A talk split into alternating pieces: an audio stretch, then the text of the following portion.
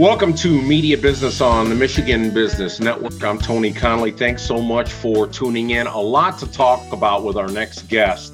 So we're going to dive right into it. Patrick Anderson is the founder of the Anderson Economic Group.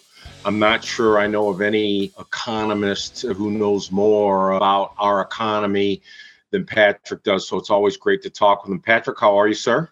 Okay. How are you, Tony?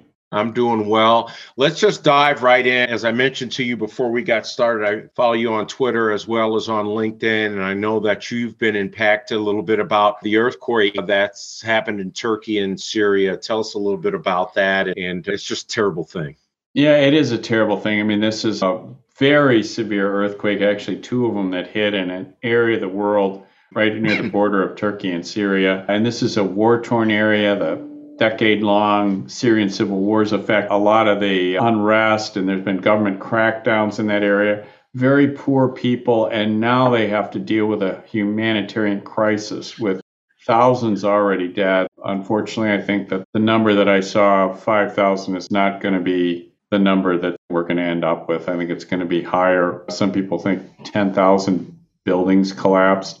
It's really a terrible thing, and affecting people that are in very bad shape. Anderson Economic Group's done business in other countries, including Turkey. Already today, I've spoken with two friends over there, one of whom is on a ship right now going to one of the provinces with a team of other people from his mountain club, and they're going to try to help get people out. I mean, they're literally right there on their way right now. So it's a real crisis over there. And as I said on LinkedIn, there are some charities that are trying to help, and I would certainly urge people who are concerned about these folks to pray for them. And if they have some money they want to contribute, that would be great. seven point eight on the Richter scale. Looking at some of the devastation on video, it reminded me of just what happened in Haiti. It's just a terrible thing. Yeah, it is a terrible thing. And again, this is an ancient part of the world, Gaziantep. They have a castle there that like survived fifteen hundred years, and part of it fell down because of this earthquake. There are a lot of Muslim in the area, but it's also old Christian and Jewish communities. I mean, this is a real, you know, cradle of civilization, and they've suffered so much. It's terrible to see what's happened over there right now. And folks can go to the American Red Cross website and they can give their. Just wanted to get your take on a story that we have covered already. There was an infrastructure funding of the impact on E Vs report that was completed by the Anderson Economic Group. As a matter of fact, I spoke with the author of that. Just wanted to get your take on what you thought after you went through that report. Yeah, it is a very important thing that we all have to be concerned about. We're in Michigan. In case anybody didn't know, we have cold weather and warm weather, and we have salt on the roads, and that really makes our roads crumble faster than they do anywhere else. And what makes them crumble? The weather, time, but especially weight and wear and tear on them makes them crumble. And the way we funded roads in the United States and in Michigan for decades has been by levying taxes on fuels, because fuel usage, gas, diesel, is highly correlated with how much weight and how much mileage you put on the road. So it's about the fairest tax we have in the state of Michigan. However, now that we have an increasing number of electric vehicles on the road, we're having to come to grips with the fact that electric vehicles don't buy any gas, so they don't pay any gas tax. They don't pay any federal gas tax. They don't pay any state gas tax. So when you're driving around in an E V, you're not actually contributing to the roads in the same way that somebody right next to you is. And uh, often your electric vehicles are actually heavier than the other vehicles. So the Anderson Economic Group study here that was commissioned by the County Road Association of Michigan and a number of other partners identifies what's a likely gap that we're already into. We point out this is going to be a half billion dollar problem very soon. So it's something that people are going to have to think about. And like myself, I drove an E V to work. For some people, they're fine. I don't try to tell people what kind of car they should drive. If they like their internal combustion engine car, they should keep it, maybe get another one. If they like an electric vehicle, go ahead, buy it. But we do need to have electric vehicle drivers pay their fair share. And right now, they're really not. So we need to have something done in that area. Otherwise, you know, basically we won't be able to keep our roads.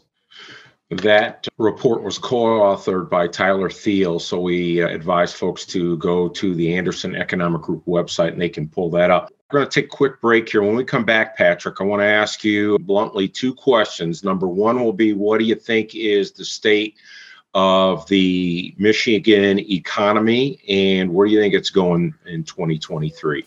We'll do that next. I'm Tony Connolly. This is Media Business on the Michigan Business Network.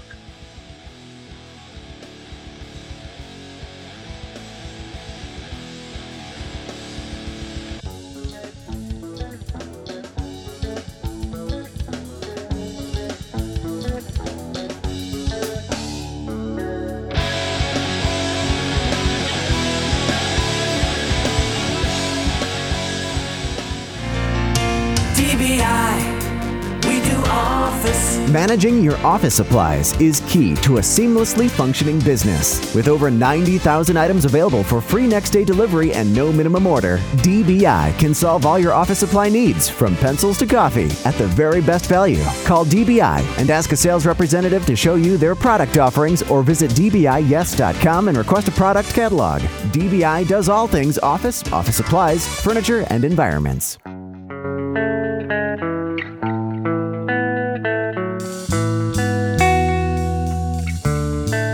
Welcome back to the Media Business Podcast on the Michigan Business Network. I'm Tony Connolly, talking with Patrick Anderson from the Anderson Economic Group. Where is the economy in regards to Michigan right now, Patrick, and what do you see unfolding in twenty twenty-three? Tony, you said you were going to ask me a blunt question. I, at least I know I'm on the right radio show here. Otherwise, if you didn't ask me a blunt question, I think I dialed the wrong number. A very good question. In, in Michigan, we have to ask this question every year. Where's our economy going to be? Because our state is so sensitive to economic downturns, to inflation, to higher interest rates. And one of the reasons is because our signature industry, the auto industry, depends on people who buy cars. And I shouldn't have to remind people of that, but let me go ahead and do it in the hopes that some policymakers are listening here. When you make it harder for people to buy cars, they buy fewer of them. And that means we pay fewer auto workers, we pay fewer people at auto dealerships, at parts. And one of the things that makes it harder for people to buy cars is inflation.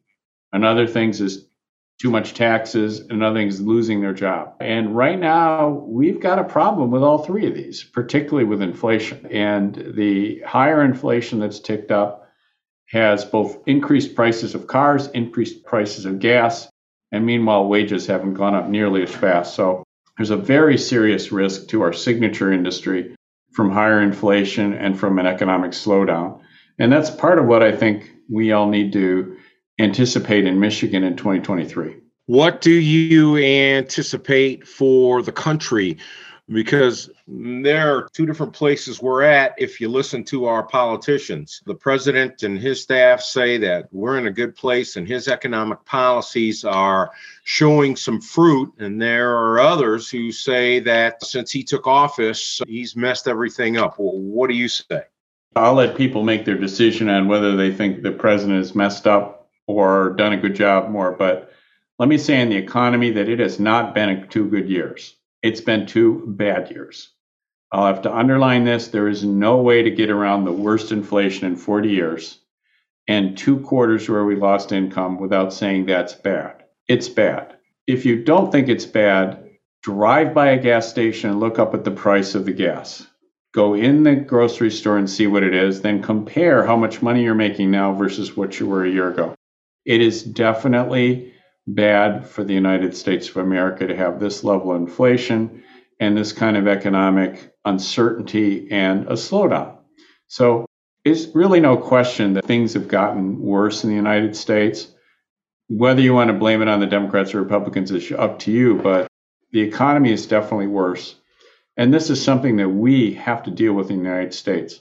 Let me point out a few things. One, we need to get inflation under control. It's been moderating recently, but it's moderating at a level that's way too high. And I think the Fed has been listening for a good chunk of the last year. They weren't listening before. As you recall, both the Biden administration and the Fed were saying that inflation was, uh, what was that word? It begins with a T, transitory. It was transitory. For a whole year, we told Americans something that was flat out. And was just, it wrong or was it a lie? Because we're being told one thing by now, the media. I'll, you I'll know. Let the listener decide whether it was intentionally wrong or just plain wrong. But it was clearly wrong that inflation was transitory. And I say the Federal Reserve Board, at least, has, seems to have gotten the message a year ago. You know, we're spending money recklessly. And if you look at the spending bills that we passed last year, I mean, you just can't make a coherent case for why we should spend that kind of money when we already have a deficit. And then you look at energy prices and, you know, we're still making it hard for people to get oil out of the ground and drill here. And yet we're asking other countries to drill more oil. It's really hard to make a coherent story out of that. So these are issues that we have to face in the United States. So, Patrick, if President Biden called you up and said, Patrick, look, I'm in a bad spot here. I want you to fix this for me. What would you do? I'd say, Joe, here's the deal. All right. I, I like you and a lot of Americans like you. But, you know, this spending money that you don't have, it doesn't work. And I'd really appreciate if you and the former Speaker of the House, your friend Nancy Pelosi, didn't say that you could spend a trillion dollars and it would cost nothing. Okay, let's just get started with that. It doesn't cost nothing to spend a trillion dollars. And then I'd say, okay, work on making more jobs, but they need to be actual jobs, not jobs based on some idea that green energy is magical. It's not magical. There are, quote, green energy jobs out there, but you don't create them by having a big government program. So those are two things that I would suggest to him. And again, with all due respect to the president, he was elected. He's the leader of our country now and leader of the executive branch of government. I certainly hope that the next two years are more successful than the first two in terms of the economy. We're talking with Patrick Anderson, the founder of the Anderson Economic Group. I'm Tony Connolly. This is Media Business. When we come back, we're going to talk a little bit more about the economy here on the Michigan Business Network.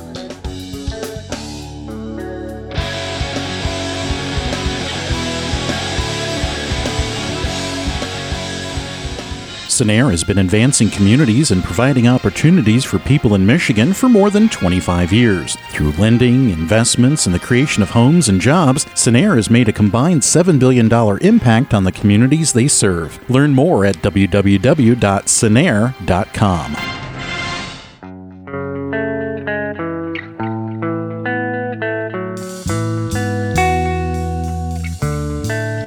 Welcome back to the Media Business Podcast. I'm Tony Connolly talking with Patrick Anderson on the Michigan Business Network. So, Patrick, when I asked you if President Joe Biden called you and asked you to help him fix the economy, what would you do? You named two things. Let me ask you a couple more questions in regards to that. We've got a lot of folks who aren't working, who have chosen not to go back to work for whatever reason. Is there some way we can entice people to go back to work? Tony, I'm glad you brought this up. It's something that I've been warning about for two years at least. We have a crisis in the United States of long-term unemployment, and particularly of people that just dropped out of the workforce.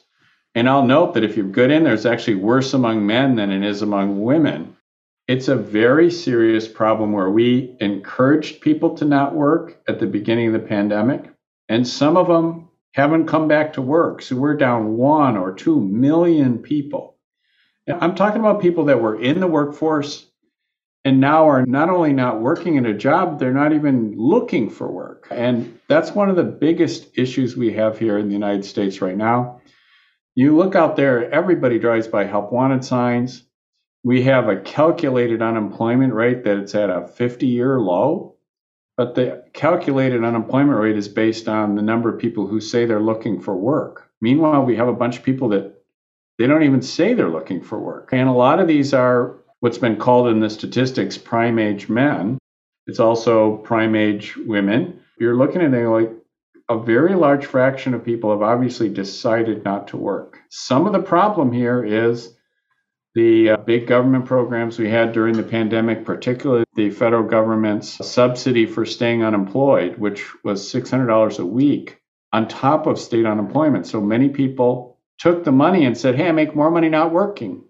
And that may have been reasonable when the pandemic first started, but there was no way to justify it continuing far into twenty twenty-one, which is what actually happened. And that's a real serious problem that we have here. And we haven't faced up to it as a society. So let's say we get more folks back to work. We stop spending as much money as we were. We make it more cost effective, especially for our business, but the automobile industry to do business. What else could we do to help the economy? You also mentioned energy a little bit. What else could we do to see some results in the shorter term? And by shorter term, nothing's going to happen overnight, but maybe by the end of the year. I mean, here we have a current issue right now. We have a nine billion dollars surplus in the state of Michigan, nine billion dollars. It's not as if our own economy generated all that money. A lot of it's federal money, but mm-hmm. it's also money that everybody listening here paid in. What can we do with this extra money? Well, the law says we should reduce our income tax rate. And instead, what we've heard this week is let's send rebate checks, including to people who didn't work or didn't pay any income tax. I mean, obviously, one of the things we could do to not only encourage work, but to make it more rewarding for people who do is to reduce the tax rate that they pay. And instead, we've got this proposal to have these rebate checks, which are completely unrelated to how much work you did. And it will mean that, you know, I'll give you an example. You'll say you have a two-earner family that's out there with their kids working paper routes or something, or teenagers, they're going to get one hundred eighty dollars.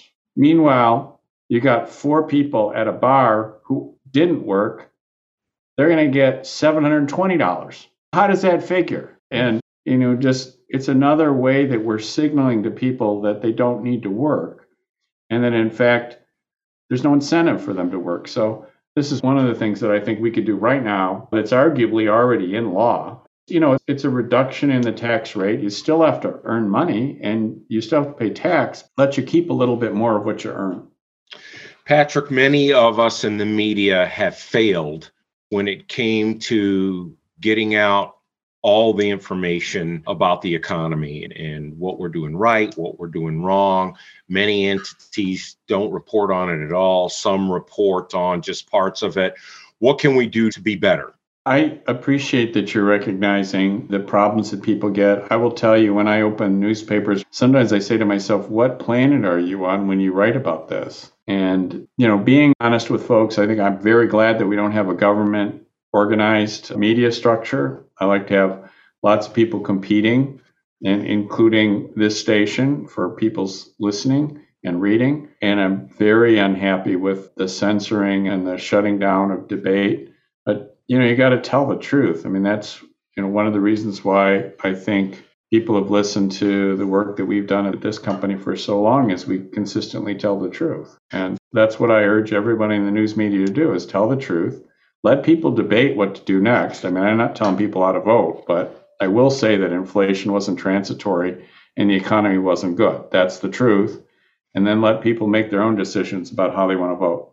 And final question for you. When I was in daily radio and I booked an economist, I had this list. I had the conservative economists, I had the liberal economists, and I had those that were right down the middle. And I made sure that I booked all of them yeah. so I can get, you know, the correct tape. It seems like the economy, it's like a math question.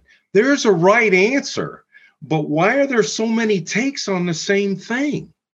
There is a right answer, usually. I mean, when you ask people, unfortunately, this is part of a problem, is that a lot of times I see, especially in the prestige news media, is going to people who often have no idea what's going on in the economy because they work in a Ivy League institution supported by taxpayers. How do they know about what's going on in the mining or construction industry? Maybe they do, but not by their regular interaction. And unfortunately, a lot of those folks are very concerned about how others in the political environment view them. And my belief is that if you tell the truth over a long period of time, you will eventually get a lot of people upset with you, but you'll earn your reputation for being truthful, and that'll be worth it. We've been talking with Patrick Anderson, who is the founder of the Anderson Economic Group. If you really want to know what's going on with the economy, not only here in Michigan, but throughout the country and worldwide, make sure you follow the Anderson Economic Group on Twitter as well as LinkedIn. Patrick, I appreciate you so much, sir. Thank you. All right, Tony, good to talk with you. I'm Tony Connolly. This has been Media Business on the Michigan Business Network. We'll see you next time.